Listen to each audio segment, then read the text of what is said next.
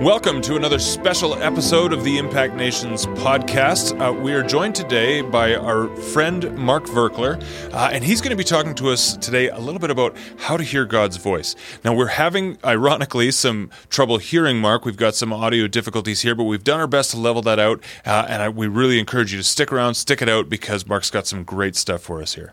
Mark is joining us from Zoom, uh, and I suspect, based on your attire, Mark, you're coming to us from someplace rather warm and balmy. Where are you coming to us from? I'm coming from Orlando, Florida. Oh, I've heard of it. I hear it's lovely this time of year. it is lovely. We just went on a nice little bike ride. It was great. Beautiful. Fantastic. Well, thanks so much for joining us on the Impact Nations podcast. We're delighted to have you. Well, it's good to be with you. Looking forward to it. um, perhaps we'll start uh, maybe just with how you got connected with Impact Nations. Uh, how is it that uh, our two ministries uh, overlap a little bit? Well, I went to your dad in my office, and he told me if I would go for a, a journey of compassion with the India with him, that I would be able to lay hands on the sick and they would recover. and, and how did that turn out? I asked him if he guaranteed it. He said he guaranteed it. I said, well, if you're willing to guarantee it, I'm willing to come because I do believe in guarantees. We offer a guarantee ourselves that if you practice the four keys hearing God's voice, we're going to talk about that you will be able to hear God's voice, money back guarantee. And so I took him up on his money back guarantee and it worked really, really well. Um, all 30 plus people uh, were able to lay hands on the sick and see them recover. So it was a wonderful, life changing experience for me. I really impacted greatly by it. That's fantastic. Uh, I'm so glad to hear it. That was a number of years ago, wasn't it, Mark? Oh, probably 15 or 20. I'm, I'm guessing. I kind of forget how many.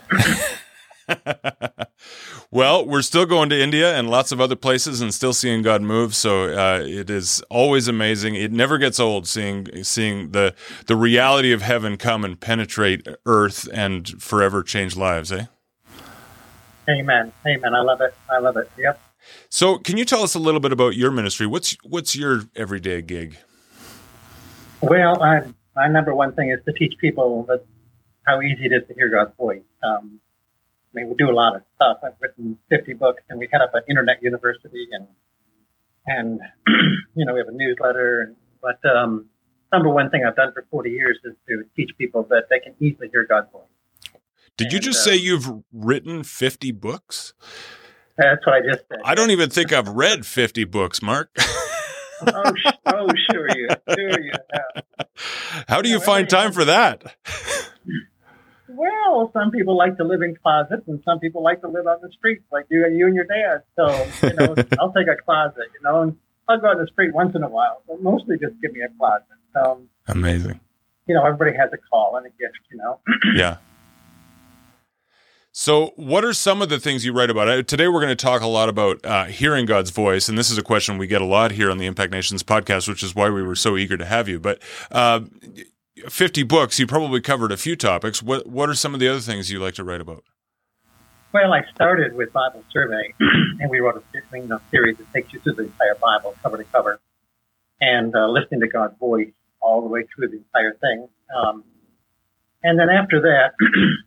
all the books came out of my own personal struggles, my own personal battles, things that weren't working in my Christian life. I wanted to work.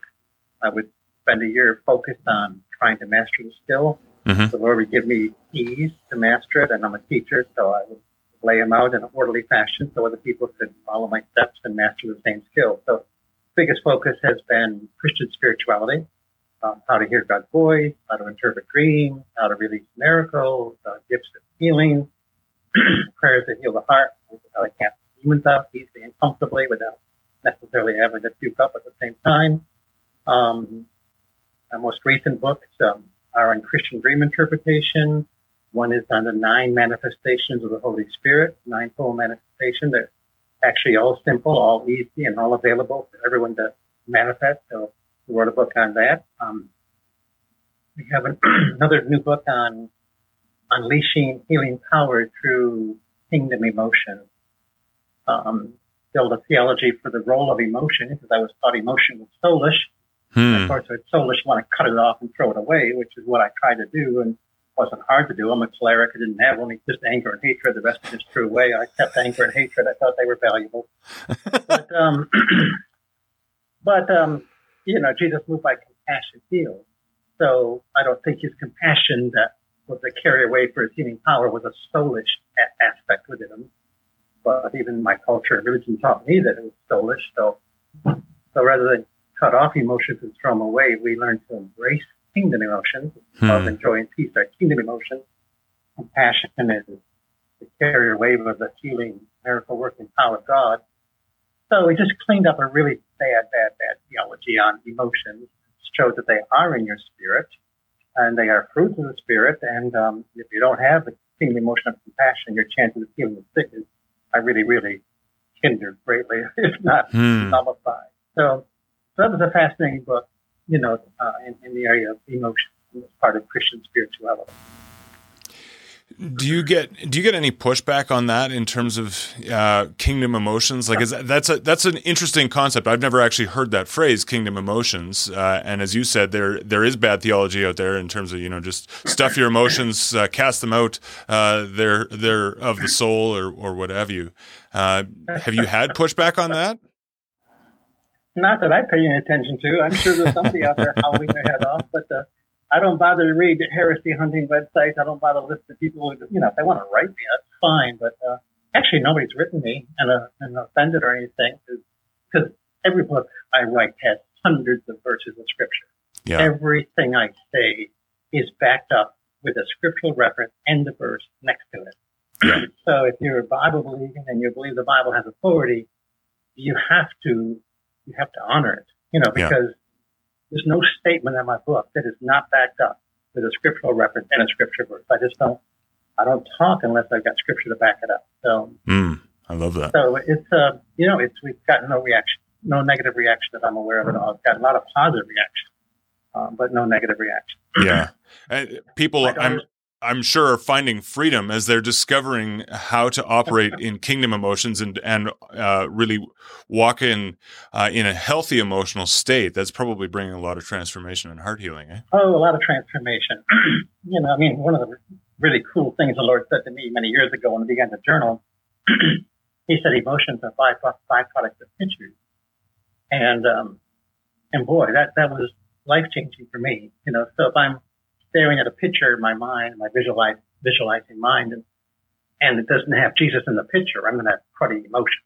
You know, Wow. and if I got my eyes fixed on Jesus, like the Bible said, and the picture I'm looking at contains Jesus in it, I'm going to have kingdom emotions. It's as simple as that. So Hmm.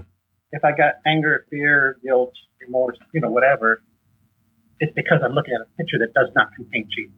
Yeah. And I know it's very simple to clean it up by just inviting Jesus into the scene. Lord, show me where you are in this picture.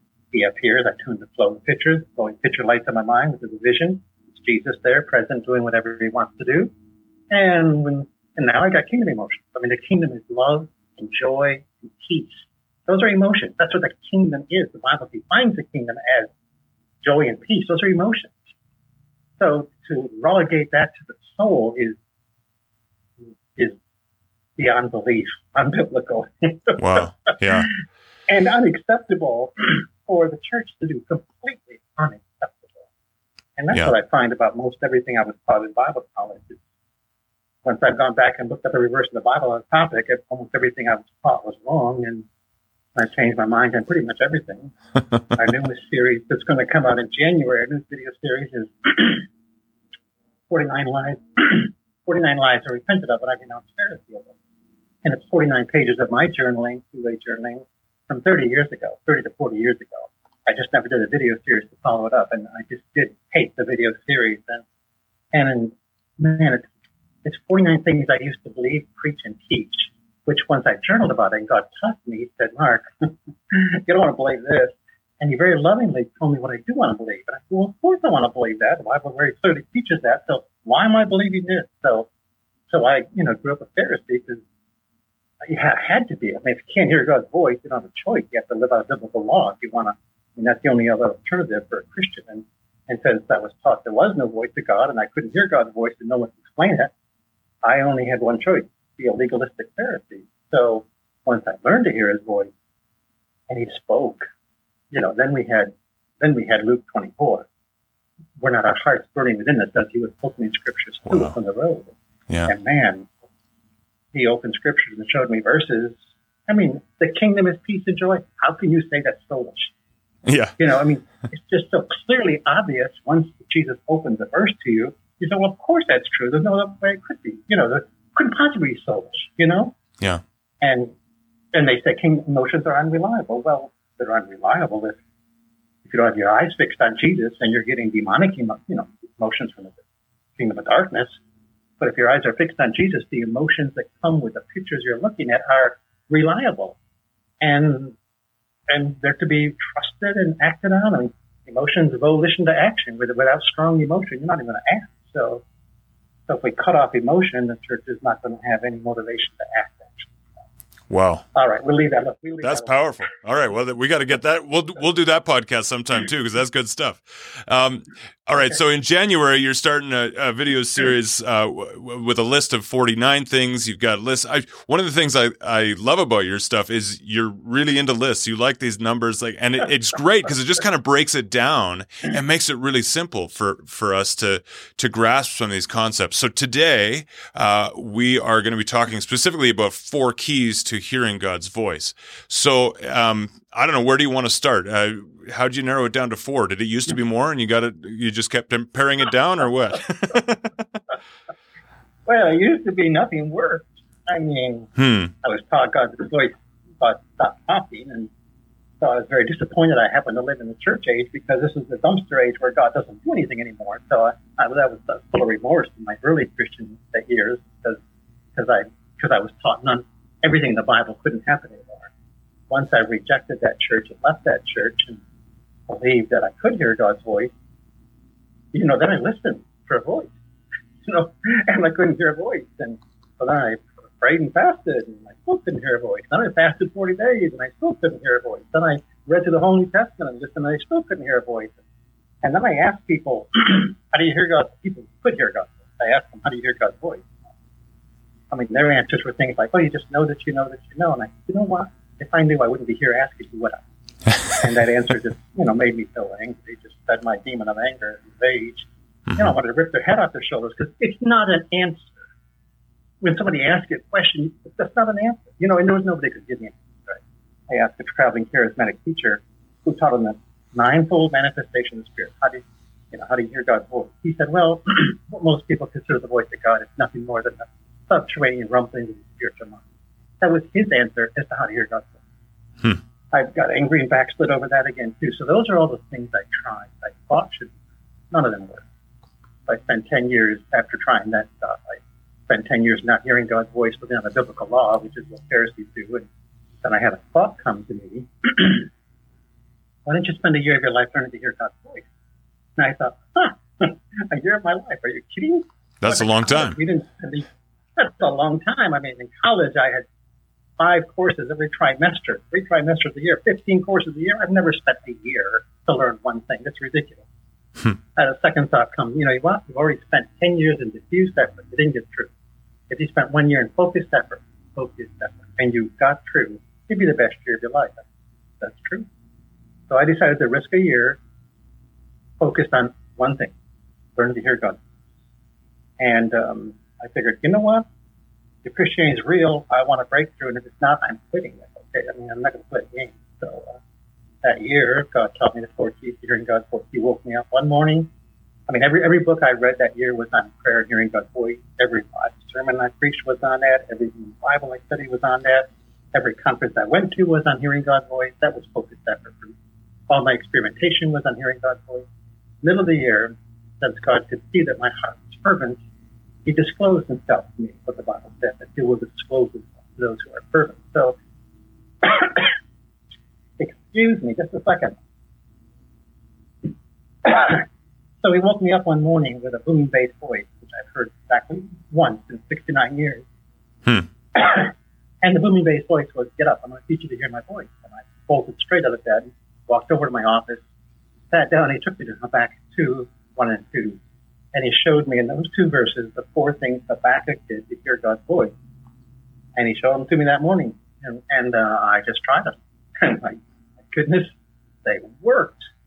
I was able to do exactly what Habakkuk did. I was able to hear it, do, get what he exactly, you know, I mean, Habakkuk got a vision, which he spent three chapters writing out. So I learned how to write, journal my visions out, and hear God's voice and write the whole thing out. So in doing the four things Habakkuk did, I spent four, five hours that day just listening to God's voice, writing page after page after page of what God was saying to me.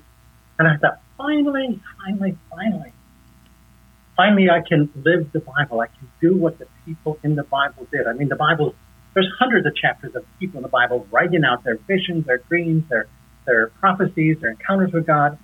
And I'm finally able to do it. I'm hmm. finally able to do it. And I was ecstatic. It, it changed everything in my Christian life. So it came to me through revelation one morning as a result of me, of God shouting at me, get up, I'm going to teach you to hear my voice. The booming bass voice is God shouting. you can't get through any other way. He'll, he'll use a donkey's ass or a booming bass voice or something like that. So he, he used the booming bass voice that morning to show, show me those. Voices. So that's how they, that's how I got them. Fantastic. And so you started sharing those with people pretty quick, I'm guessing, because uh, that's some good news. Well, I first, but yes, shared it with my wife first. I mean, I, I in the four keys, the back, I, you know, I still let be quiet just out there. But back next time going to my post. So you have a place where you go and quiet your own thoughts. He said, I'm just going to keep watch to see. So he's using vision. Key number two is to use vision. See in the spirit realm where Jesus is at and what Jesus is doing. It's like, like what King, King David did. King David said, I behold the Lord at my right hand. Hmm. That's, and then he's quoting Psalm 16, 8, where he says, I have set the Lord at my right hand.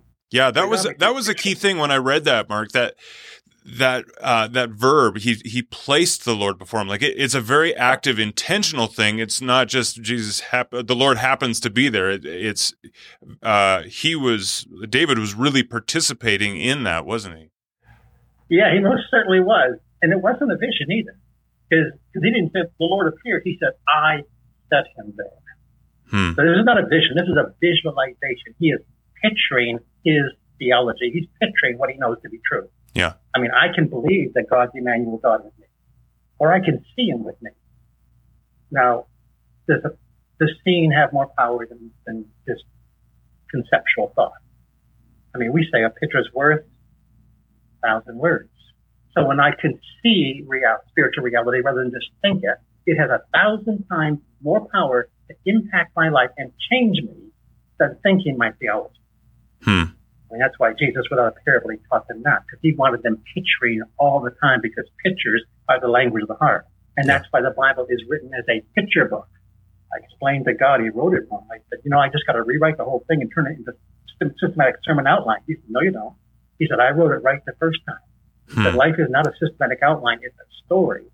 And um, so to, to learn to live in story, to learn to live in picture, was completely foreign to me as a left brain analytical theological Yeah, because I can tell just from your teaching and your writing, you like that, you know, real structured stuff. And so for the Lord to kind of pull you out of that and begin to stretch your your imagination, uh, must have been quite a right. quite a process. well, it, it was dramatic change. I mean, you know, analytical stuff is left brain, picturing is right brain, intuition is right brain, which is the next key, number three. So I'm learning how to shift hemispheres. I'm learning how to not worship the left hemisphere and how to not hmm. scorn the right hemisphere, which is what my culture taught me to do, what wow. my what what schools taught me to do, what college taught me to do, what church taught me to do. You scorn emotions, you scorn pictures, you scorn imagination. The only verse on imagination we can think of in the Bible is avoid vain imaginations, and no one happened to know the word this verse. Hide the word of God in the imagination of your heart. No one can quote that one to me because they didn't even know it. Or how about this verse? I will keep you in perfect peace, whose mind is stayed upon thee. The word mind is yetzer in the Greek, and it's not translated mind. That yetzer shows up what nine times or so. It, it's translated correctly in all the other verses. Here it's translated incorrectly as mind. But the correct definition is imagination. I will keep him in perfect peace, whose imagination is stayed upon me. That is the definition of yetzer. And, and the definition of yetzer is imagination which frames up. So what you imagine frames up your reality. Wow. I'm picturing Jesus here with me. I'm at peace. I'm calm. I'm fine. If I'm picturing myself alone facing a hundred people I got to talk to, I'm scared spitless. Yeah. So I'm at perfect peace as long as my picturing, as long as I've got my eyes fixed on Jesus, which is the only command in the New Testament. That's where your eyes should be fixed. And I've had zero teaching by anyone in the church as to where to fix my eyes. Zero. I had never intentionally fixed my eyes on Jesus. I read the verse, memorized the verse, quoted the verse, spoke it, preached it, but it's the verses you live that make a difference. I yeah. decided, oh, maybe I should actually do do the verse. Imagine that doing what it says. Do the verse. it says, "Fix your eyes on Jesus." So go ahead, fix your eyes on Jesus. He? Guess what? He's Emmanuel. He's right here. Acts two twenty five. I behold the Lord at my right hand. Go ahead and just do what King David did and then maybe you can get some results like those. Yeah, yeah.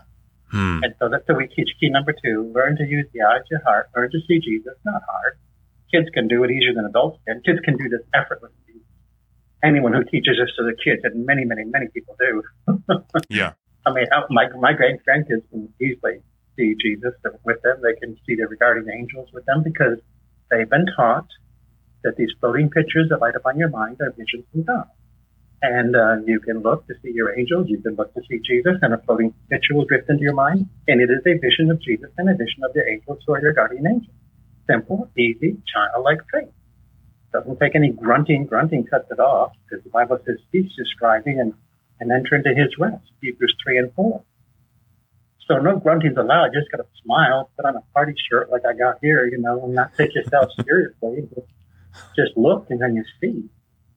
That was key number two, learn to see vision. Key number three was to recognize what God's voice sounds like. hmm. So we're going to define God's voice very simply. God's voice sounds like spontaneous thoughts that light upon your mind. God's voice sounds like spontaneous thoughts that light upon your mind. Simple sentence. No one had ever said that to me. Still, I would say 99% of the people in the church have, have no ability to say that sentence. Yeah. But but if that's true, then hearing God's voice is very simple. Everyone hears God's voice every day. Yeah. Christians and non-Christians, because we all have we thoughts. Okay, and the Bible is full of examples of God speaking to non-Christians as well as Christians. So no problem there. so, so I had no theology concerning flowing thoughts. And I began to build one. John seven thirty seven to thirty nine. Out of your innermost being shall flow, shall flow rivers of living water, this he spoke of the Spirit. So that river that flows from the throne flows down to the city into my heart when I invite Jesus in. It'll flow out through my lips, my vocal cords. If I tune my vocal cords to flow and speak, Masunda, that's flow guiding my vocal cords. If I tune my lips and speak in English, now I'm speaking the oracles of God. If I tune the flow and let flow guide my reasoning process, then I have the mind of Christ if I lay hands on the sick and tune the flow, then those become the hands of Jesus and healing power flows through them to heal the sick. So anytime I yield any one of my outer faculties to the river that's within me flowing, now I used to memorize the verse, you know, out of my innermost being shall flow. I just never took it seriously. I never understood, hey, when you tune to flow, you're tuning to the river of the Holy Spirit who is within you. And just learning to take these verses seriously and honor them. Of course, I didn't have a theology for flow. I had never thought of, I mean, you, I knew I was supposed to take every thought captive, to Christ, so I knew some of my thoughts were bad. Hmm. I knew that I was lean, not to lean to my own understanding, but to trust God. Uh, I know, knew that my thoughts were not his thoughts, so it never crossed my mind, since my thoughts aren't his thoughts, it never crossed my mind that his thought would come as, his voice would come as a thought. So, can we break thoughts down into three categories? My thoughts are analytical, connected, cognitive, uh, cognitive reasoning. Mm-hmm. Two plus two is four. That's my four. That's my thought. Spirit thoughts are flowing thoughts. They're not connected and cognitive. They just boom. Like you're driving on the road in your car and a thought comes to you to pray for somebody. That came through flow. That was a spontaneous flowing thought. And every Christian will believe, does believe, that that was the voice of God telling them to pray for that person. Uh, but they probably never generalize that principle and say, oh, wow, flowing thoughts that light up on my mind are actually coming from Jesus. So maybe I should learn to fix my eyes on Jesus and tune the flowing thoughts, and I can be hearing his voice constantly. Uh, right brainers tend to do this intuitively without even being aware that they're doing it internally. why it's pretty much impossible for them to teach a left brainer how to hear God's voice because they have never defined the steps because they never had to fight to do it. It was just natural reading for them. Okay? So that's why they just say you know that you know that you know, and it doesn't help a left brainer go anywhere. Yeah. So we began to build a, you know, the word, the word of, of theology for flow. The word for prophecy in the Old Testament is nabah, and it means to bubble up. Well, that's flow again. Prophetic is that which is just bubbling or flowing within you. So flowing thoughts are spirit thoughts. If it's flowing and accusative, condemnatory, lying, and a thief that steals my faith, hope, and love, it's coming from a demon. If it's flowing and it's lined up with the names of Jesus, if it's edifying, if it's life giving, if it's wonderful counsel, if it's truth, then it's coming from Jesus. So I got three categories of thoughts. Flowing thoughts that line up with the name of Jesus, which is his voice. Flowing thoughts that line up with the names of Satan, which is demons. And analytical thoughts, which is Mark Virkler would say, oh, hmm, let me figure this out. now I don't need Mark Virkler's thoughts because my thoughts aren't his. So let's scrap those.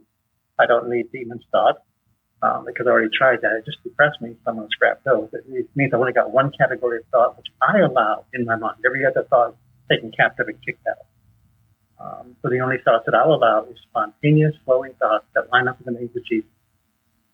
And my goal is to live with my eyes fixed on Jesus, picturing him here next to me, with me at all times, which got to picture something. I can picture there's nobody next to me, which of course is a lie, which the Bible would define that as an ungodly imagination, vain imagination, evil imagination. It talks in the Old Testament about those who have an evil imagination, they go backward and not forward. Well, if I'm going to not picture Jesus next to me and picture nobody here, I'm going to go back with fear, terror, fright.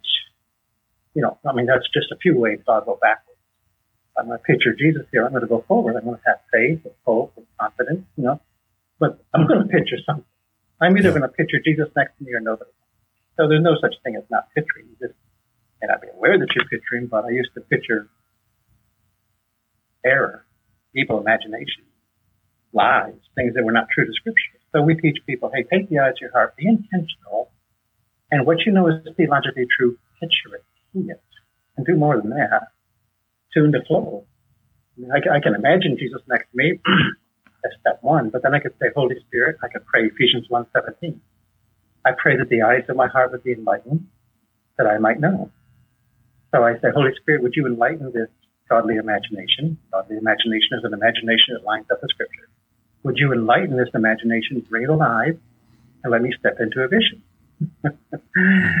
and then I just look, I tune the flow, put a smile on my face, wear my party shirt. I'm not striving and grunting to make anything happen. And all of a sudden, the vision, the picture comes alive, and Jesus is gesturing, he's walking with you, he's talking with you, he's doing stuff, and you've stepped into a vision. And it's easy, it's effortless, it's childlike, everyone can do it every day, all the time. Hmm. I love that you've come back to childlike on several occasions because I, I think that's that's so important. Uh, and I, I, you know, we talk about it. Obviously, the we we read the Gospels, we hear Jesus say it, but I think sometimes uh, for us to practice childlike faith can actually be kind of scary um, because we're, in one sense, I think we're we're taught, you know, behave like an adult and think like an adult, which you know probably means use use your left brain and things like that. And so to begin to stretch ourselves.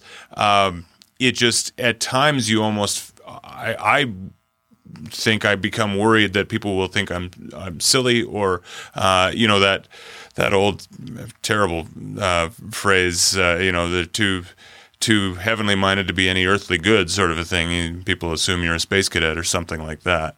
Um, so I, I think by bringing it back to that scriptural principle of childlike faith, it almost uh, it makes it a little bit more safe in a sense uh, to begin to explore with Jesus uh, the, your imagination in a sense, the imagination that He's given us. Absolutely, absolutely. That's a good point. Jesus was the one who gave us our imagination. It wasn't the New Age movement that gave it to us. It wasn't Satan that gave it to us. It was God who gave it to us. It was God who commanded us. Um, he said, I'm going to, I'm going to keep you in perfect peace if you keep your imagination stayed on me. Yeah. It was God who commanded us to fix your eyes on Jesus. You know, so the church has, the Western Protestant church has no theology concerning a godly imagination. They have no definition for godly imagination. They have no theology concerning it.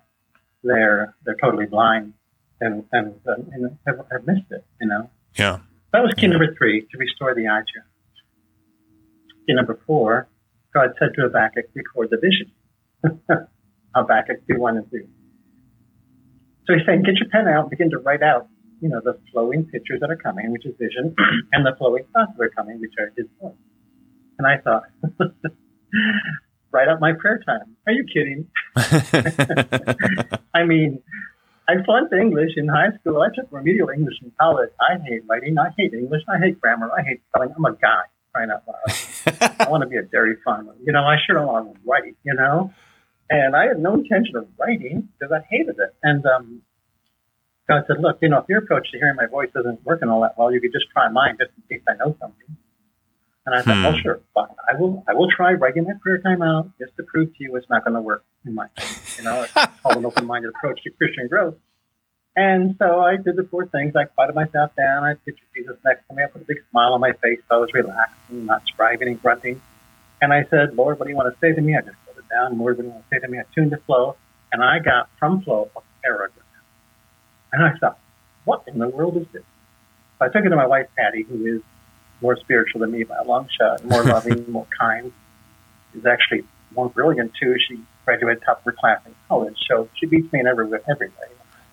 And I said, Patty, would you read this? And she read it. I said, what is that? She said, well, that's God talking. I said, are you sure? She said, yes. Hmm.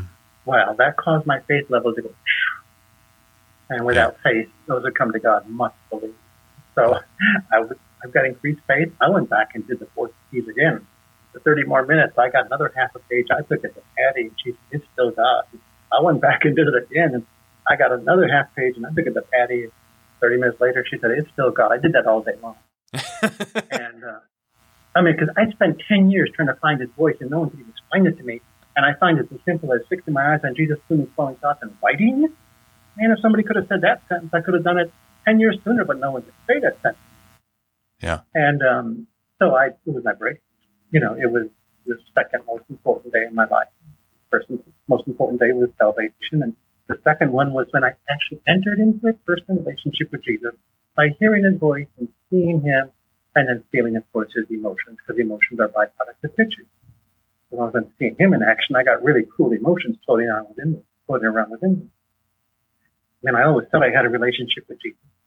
And that's right. Taught people, got on stage, a relationship with Jesus. But my relationship with Jesus in the early years, I couldn't hear his voice, couldn't see him, and I couldn't feel him. yeah. Now, if I'm married to my wife and said to people, I've got a relationship with Patty, I just, I can't hear her, I can't see her, and I can't feel her, but I do have a relationship with her. I mean, you'd laugh in my face. You said, yeah. what kind of a relationship do you have with Patty? You can't hear her, see her. That's where I was. Yeah. That's what the church taught me was available, and no one could teach me anything better or different. so now I can actually have a relationship. And how has and that changed? How has that changed your life, Mark? Like now that you you have found true relationship with Jesus, uh, you know, when you're outside of your of your prayer closet and you're just interacting with the world around you, how has this newfound depth of relationship changed the way you live? Okay, everything has changed. Uh, it takes it took me a year just to become comfortable working with flowing thoughts and flowing pictures as being valuable, normal, central, and comfortably flowing within me. It took me a year of journaling to come to that point. Okay. And then, then for the next year, since I'd learned a very important lesson that year, not, not just the four keys hearing God's voice, I'd learned, hey, if you're stuck in any area, take a year and focus on it, you'll be unstuck. Hmm. So the next January, I said, God, what should we work on this year? He said, I want to focus on abiding in Christ. So you learn to take my voice and my vision with you on the street all day long, even when you don't journaling. You know, I want you to still see me and still be tuned to flow and still hear me. So I spent the whole next year focused on that, which um, is abiding in Christ. And you know, every every year brings a book with it. You know, and that that one was the great mystery Christ within and naturally supernatural. Two books came were, were the abiding in Christ concept. Yeah. And so I just, you know, practiced uh, jogging, looking for him, and sure enough, he's pulling a foot off the ground next to me. Uh, driving on the car, looking, driving down the road in the car, looking. Sure enough, he's sitting in the seat next to me, smiling, laughing. We're having a good time, unless I'm speeding and he's behind the car, running, trying to catch up. And then when I slow down, he'd crawl in the window, and everything would be fine again. But how? But your question is, how did it change? First of all, when I'm talking to a person, I'm going to picture, I picture Jesus next to them. I'm tuned to flow and I'm hearing what flow is giving to me and I'm responding out of that, which is completely the opposite to the way that I would respond. Hmm. I mean, the first day that I journaled, I asked the Lord, what about Renee? She was a teenage girl we'd taken in kind of like a foster child. She's a runaway from her home and her parents went to our church. They asked us to minister grace to her and take her into our home. We had. She's breaking all the rules. And my thoughts was, I grew up in an authoritarian home. I know how to handle people who break rules. You beat them up in Christian love, you know. And, and I was going, I was going to do that. And and when I journaled about it, she was in school during that five hours of that first day of journey. The Lord said, um, "Love unconditionally." That she's she's very insecure. Hmm. It's a totally opposite response to what I was going to do. Yeah. When she came home from school, I was going to read her the riot act. I said, look, yeah. you want to live here? Here's the rules. Instead, I spent an hour building a deeper relationship with her, just chatting, talking about her life, my life. And the fruit was good. She stayed the whole next year, came to our church, listened to sermons. And if I had read her the riot act, I'm sure she'd have ran away from my house. So yeah everything changed. My wife said her, mar- her marriage improved greatly. I learned to hear God's voice. Because hmm. uh, the Lord would say really deep things like love your wife. And I would say I'm, I'm going to just as soon as I fix her. and uh, he said, I didn't say anything about. I said, I, he said, I said, love your wife. I thought I'm going to as soon as I fix her. He said, Mark, love your wife. Just the wow. way I made her. I said, like God. She's an introvert. She doesn't want to talk to anybody. He said, so? I said, well, how in the world can you get somebody saved if you don't want to talk to anybody? Well, you can't be effective in the kingdom if you can't talk.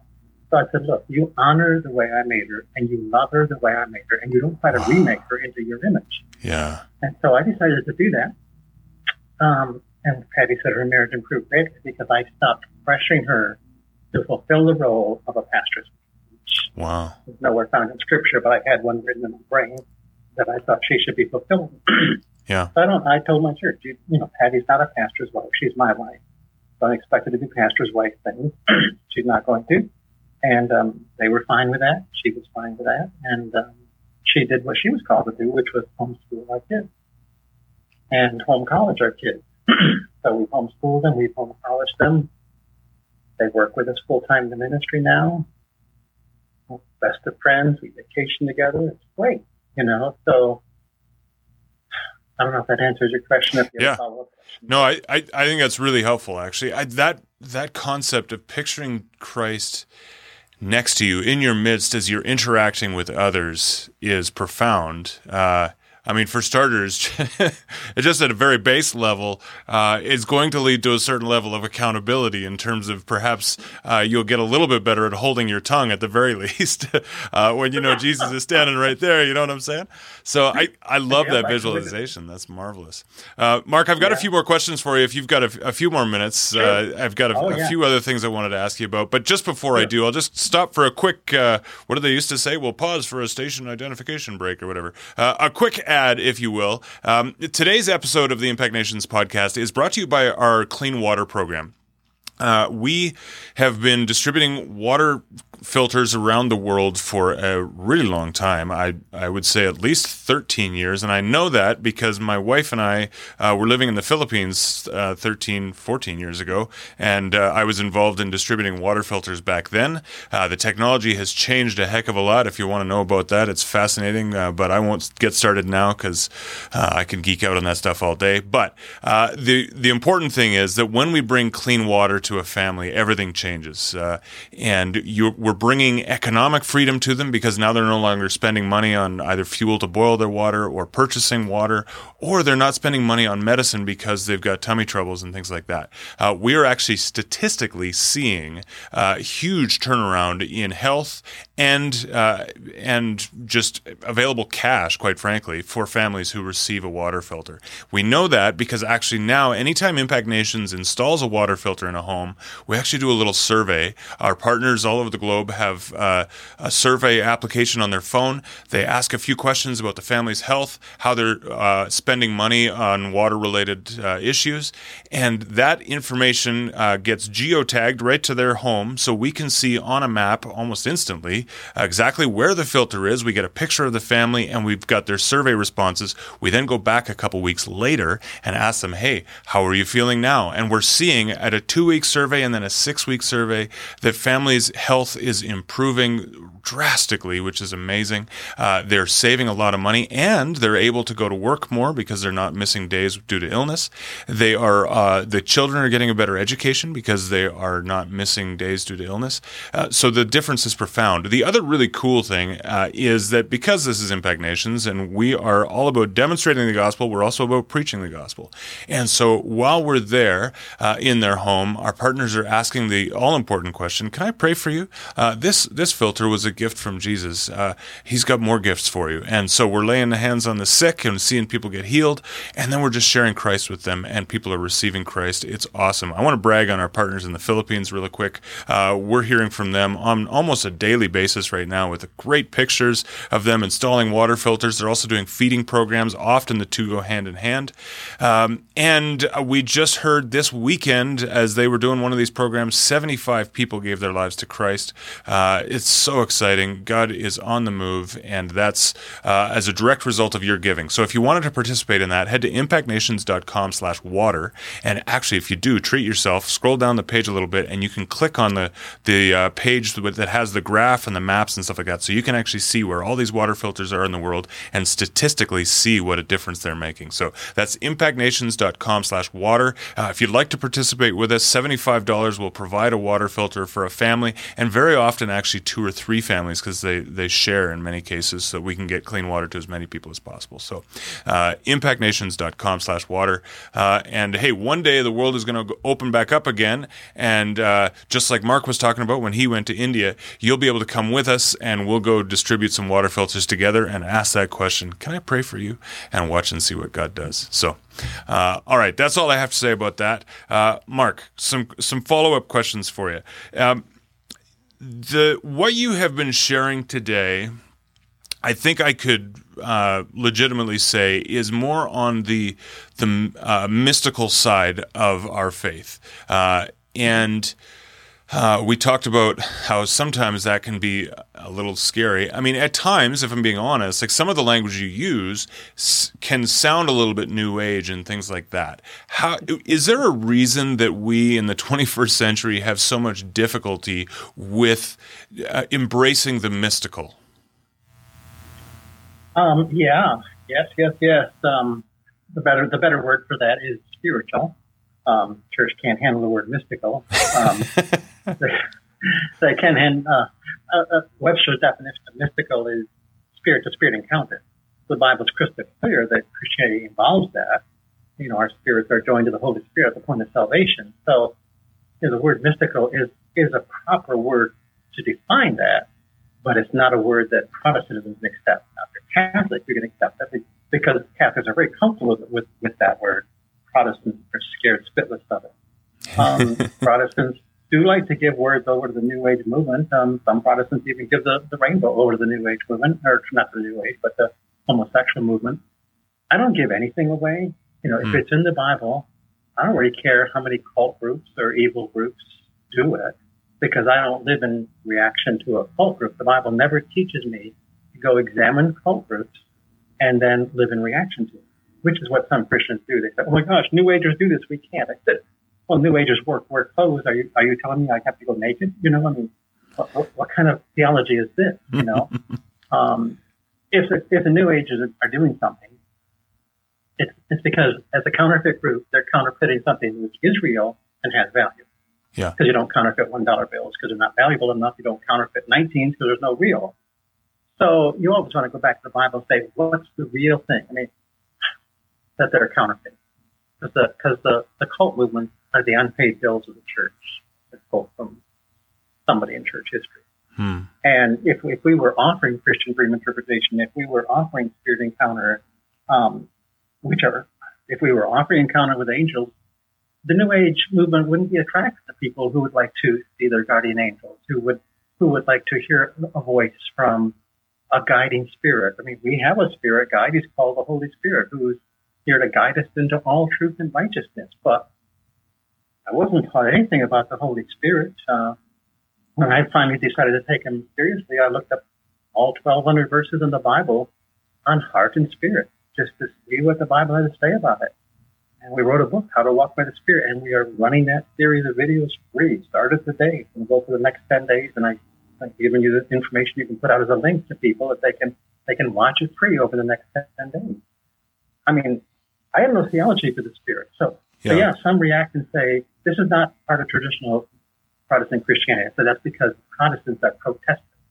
They protested the Catholic abuses, um, and they threw the baby out with the bathwater, and they yeah. threw all spiritual encounter out, uh, and they decided to worship the left side of the brain and worship theology, a word which is not even in the Bible, and they decided to make that their God and separate based on the theological difference. Wow. So, you know, I don't really appreciate being part of a protest movement, a Protestant Protestant movement. I don't think that protest movements generally have the full truth. They're living in reaction to some other error. I don't want to live in reaction to the Catholic Church. I mean, I learned two of these four keys from the Catholic, from Jesuit priests, Dennis and Matt Linn, two Catholic priests. I watched today uh, an hour and a half video of a Catholic lady who is teaching these four keys to Catholic Church. She's taught over a thousand Catholics how to hear God's voice, and she's sharing her testimony, the impact this has had on her family, her six children, and her parenting skills, and her passionate to be a perfectionist and her feeling of guilt because she couldn't be, all transformed because as she journaled, God just loved her. Said, look, I love you just the way you are. You don't need to do all this extra stuff, you know, and, and he transformed her life. So, you know, hearing God's voice gets us away from all this theology. Yeah. You know, and gets us into a living encounter with the living God, where you see Him, you hear Him, you feel Him, and you live out of Him. And you're not living out of a theology, you're living out of a. I don't live out of a theology concerning my wife, Patty. Yeah. I don't live out of a book that describes Patty. Hmm. You know, the Protestants decided to live out of a book. Well, you know, in the Garden of Eden, Jesus, God didn't offer them a book to live out. Yeah. He never intended us to live out of a book. He intended us to live out of a walk with Him in the garden, in the cool of the day, and we replaced the walk with him. We said there was no such thing available, but here's the book. Yeah. I said, mm. well, we weren't designed to live that way. We were never. I mean, Jesus didn't live that way. Jesus did. he said, I do only what I see my Father doing and hear my Father speaking. Now, he said that about a half a dozen times. Yeah. Got, which means he's living out of vision, mystical encounter, okay, and the voice of God. He's, and yeah. it's constant. It's the foundation of his life. He says about a half a dozen times, five times, I looked him up today. I do nothing on my own initiative, but only what I hear and see my father do. That's five right. times he said it. Wow. That's because he actually meant it, and that's the way he lived. And for the Protestant church to say, well, that kind of freaks me out, I say, well, then repent for living with idolatry, the worship of the brain, you know, wow. and making your brain God. I have to repent for making my brain God and my theology God. And I explained to God if I, if, you know, my theology was my safeguard. He said, no, it's not. He said, your safeguard is my voice and the body of Christ. Yeah. And uh, that, and so he removed. But if you don't believe in the voice of God, then, then you go to something less than, which is yeah. man's 500 year old passed down theology, which is not very healthy, and not very good, and not very biblical. Yeah. And it's mm. not what Jesus did. It's not what God intended. It's not what Jesus it's, did. Uh, yeah. It's really, really so sinful and wrong. It needs yeah. to be repented of. Well, and I love the way you keep bringing it back to your wife. It reminds us that uh, we're to be in relationship with the person of Jesus, the person of the Holy Spirit. I think uh, we've we've we've somehow removed the personhood of God, uh, and as you said, boil it down to a theology, boil it down to a set of uh, rules or uh, even formulas. You know, do this and He'll do that, sort of a thing. Uh, but when you when you relate it to a person, uh, everything changes. Hey, Isaiah, can you do me a favor? Can you throw up on the screen uh, the first key again for me? I want to circle back to that one just briefly. Because um, I think this is everything starts with number one. That's what I learned in math class. Uh, so. Uh, here's here's key number one. He's just bringing it up for me. Uh, quiet yourself in the Lord's presence. Can you talk to us about this, Mark? Because I'm I struggle with this sometimes. You know, I I'm I'm a busy busy guy who's uh, running a household and a, a, an organization, and when I sometimes sit down to be with the Lord, um, my mind is not really there. My mind is on you know what do I need to get done at work today, and what are the things that need to get done when I get home, and all those things. How do we quiet ourselves? That's a great question, uh, David. David talks to his soul. He says, "Be silent, my soul." Before him be silent. Um, so that's Psalm 61. So he's addressing his soul and saying, shut up, you know. And, um, you, you, know, you can do that. You can tell your soul to shut up. Now, my, when I told my brain to shut up, it didn't make me. And it has no intention of shutting up. So, so I needed a few other techniques, you know, and the, the techniques that I use are pretty simple. Yeah. Um, first of all, vision because uh, if I'm picturing Jesus next to me, I am shifting from left hemisphere to right hemisphere. Internally, I am making the shift, which is pretty much from my head to my heart. It's pretty much another way of saying that. Okay. And I'm getting away from the analytical reasoning. Okay. So, so, so that's good. That's a really important key. Okay. And the other thing is when thoughts are coming to me of things to do, if it's a flowing spontaneous thought, I'm just got them all down anyway. Okay. But if it's a flowing thought, it's probably the Holy Spirit reminding me, don't forget to do this and don't forget to do that. And so I honor that as the first level of God's voice within me, reminded of me of things that I forgot, which if I do them, will make me a more creative, more productive, more prosperous individual. So I celebrate that as the first level of God's voice within me, write them down, that I can go beyond as the second voice within me, which for me, for me, were of spinning consciousness, like look at the anger issues you've got. You know, look at the mm. look at the lust. You know, you just screamed at this person. What's wrong with you? You know, God wants to kill you. Get very close. So, so I had to deal with with that uh, as the second voice within me. And of course, the Bible says, you know, if you sin seventy times seven, He'll forgive you. So, you know, I, I would come to God and say, well, I did it again. You know, I'm very sorry. He said, that's okay. It's all through by the blood. I said, yeah, but you don't know. I feel really bad. He said, it's okay. It's covered by the blood. I said, I'd like to promise I'll never do it again, but I probably will. I've already done it 14 billion times. He said, it's okay. It's covered by the blood. I said, God, I feel so bad. He said, Mark, stop. Hmm. And it's like he hit me in the gut and said, would you please stop whipping yourself? It's covered by the blood. He said, Mark, this was a learning curve mistake. You can learn just as much and or more from a learning curve mistake. So, and he's laughing hilarious. Even at a good time, he's laughing hilariously. I'm saying, excuse me, learning curve mistake. That's not even in my vocabulary. He said, Mark, you just learned how to do it wrong. It's no problem. Just let it go, you know? Hmm. So we got rid of the second voice, that, the end of guilt for, for my sinfulness. And he taught me to do more than just confess that I'm the righteousness of God in Christ Jesus, which is part of it. But the better thing is picture it, because your picture is what wins. And, and even though I used to confess that I was the righteousness of God in Christ Jesus, I would picture myself as a miserable sinner, the picture would win and I was full of guilt. So The Lord said, Mark, I want you to picture yourself clothed with the robe of Christ's righteousness. Put on that robe of Christ's righteousness, which the New Testament commands us to do. Just like a woman does on her wedding day. So now I picture myself now dressed out in this beautiful robe of white, sparkling radiantly, fully of righteousness, which is by faith, not of my own, it's Christ's righteousness that I wear. That took care of the whole guilt thing. And I'm on to the third voice, which was God's voice. Okay, so if your eyes are fixed on Jesus, if you got a smile on your face, if you're tuned to flow, and if you don't stare at an empty sheet of paper, but I write down a question and say, Good morning, Lord, I love you, I give you today, what do you want to say to me? You know, you enter into his presence with thanksgiving in your heart, enter his course of praise, You don't rush in saying, God, I go, I need five answers here. You know, that I don't rush into Patty. It's like, God, I need Patty, I need five answers. I say, Good morning, honey. How are you? I give her a hug. You, you enter into relational mode with the person, and then you can begin to ask questions and share heart. So I'll say, Lord, what do you want to say to me? I'll tune to flow.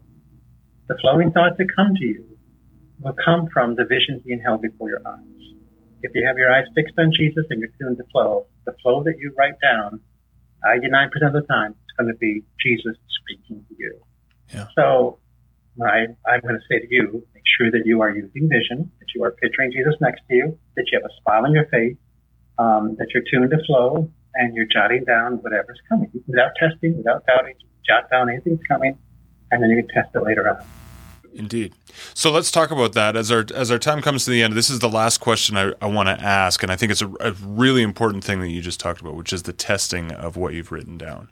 Um, and I, I hear what you're saying. Just write don't worry about testing yet. Just you know, finish that step first. do the writing. Uh, but at some point, you and you used an example of the first time you did it. You brought it to your wife and said, "What do you think of this sort of a thing?" Can you talk a little bit about the importance of this step and and how how you it plays out, how it could play out for uh, some of our listeners in terms of the testing yeah, it out? A, yeah, that's a great question. The testing cannot be done while you're receiving because when you go to receive, you have to come in a, you have to be in a believing mode. Um, those who come to God must believe. Doesn't so I need to come saying, God, I'm, I'm believing and I'm going to write whatever you give, whatever's flowing. Uh, if I enter into a test mode while I'm receiving, I cut it off and I don't get anything. So, so no testing allowed while I receive.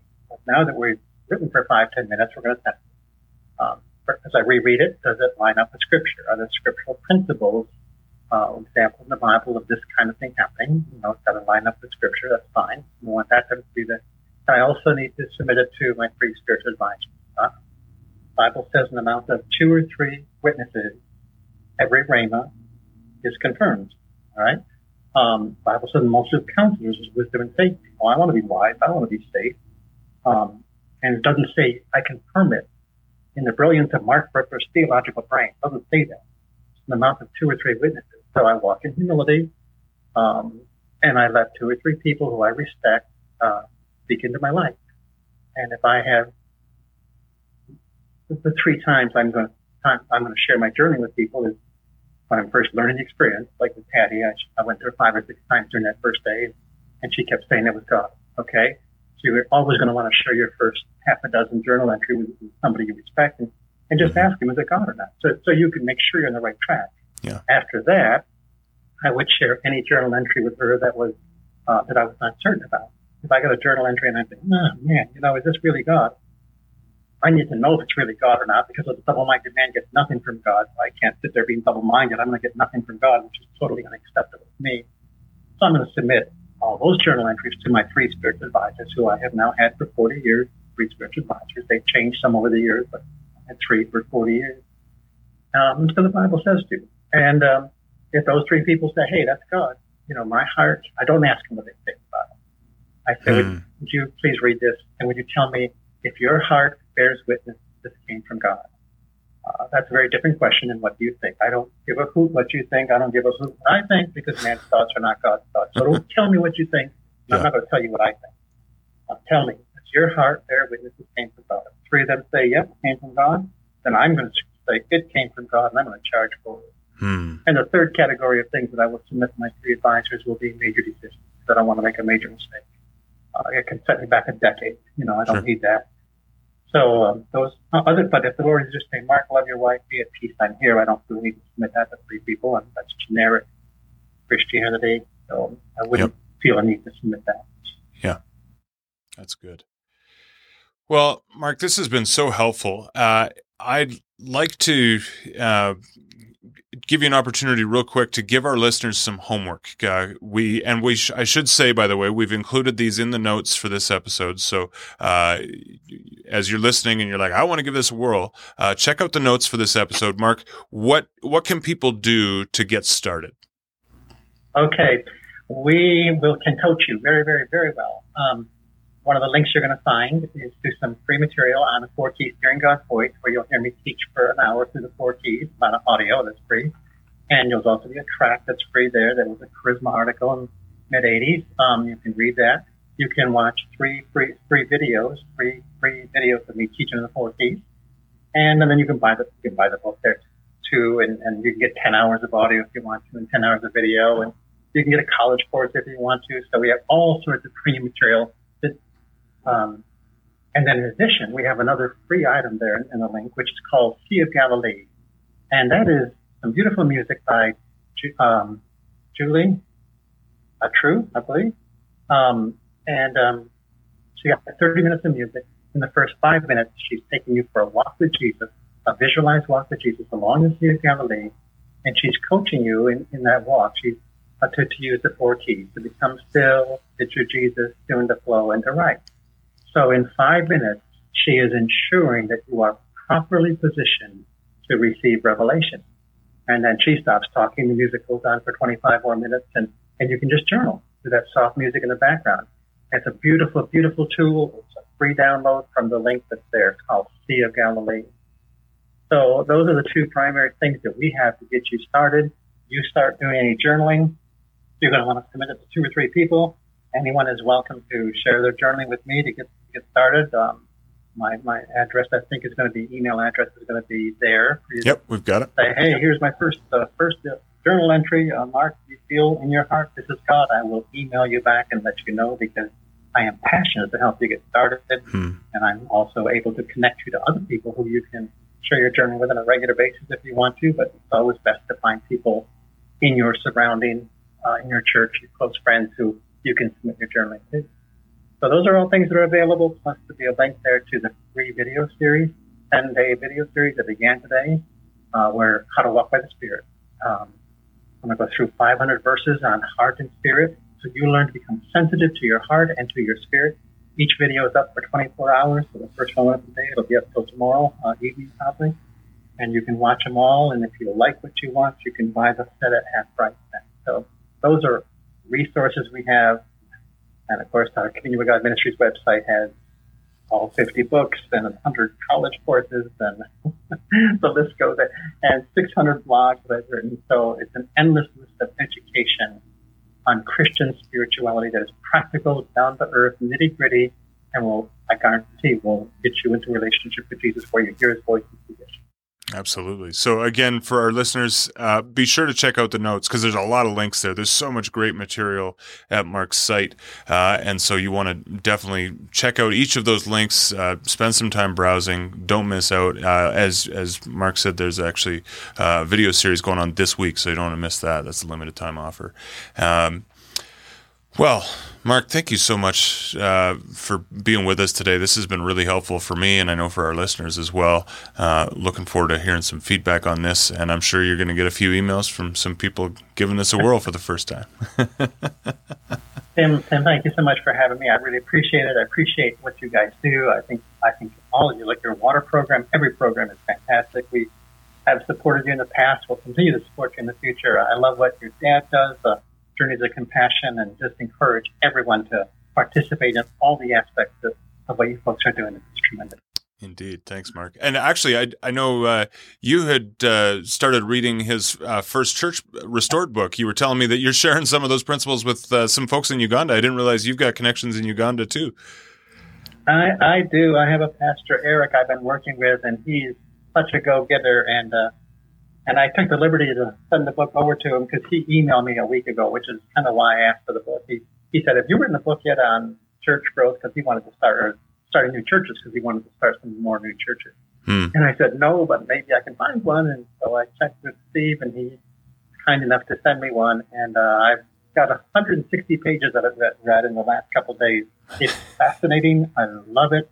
I love it. It's exactly right on. And, uh, I did pass it on to Pastor Eric. Uh, and he is already into it and he's loving it and he is going to use it and he's going to build a whole bunch of home groups. I have Oh, no I doubt love it. I in love it. Uganda. That's fantastic. I'd love to see you guys get more connected with him as we go along. Yeah, that'd be cool. We're uh, we're in Uganda pretty regularly under normal circumstances, so it'd be great to get connected. Um, Excellent. Well, by all means, let's, and- let's connect. I think that you. It sounds like you read almost as fast as you write. Uh, so, because I know we just sent you that book about 24 hours ago, uh, so that's pretty impressive. Uh, and I'm sure your penmanship has improved quite a bit over the years with all that journaling too. Yeah, I do write better now than I used to. There's no doubt about that. yeah, I bet. And I, Well, Mark- I did spend yesterday and today reading the book. It was just fa- it's a fascinating book. I really, awesome. really love it. That's cool. Well, thank you so much for being with us today, uh, listeners. Please do check out his links. Uh, get to get to know Mark through his videos. Uh, this is such encouraging stuff. Uh, thanks again for being with us. God bless you. God bless. Bye bye. Bye bye.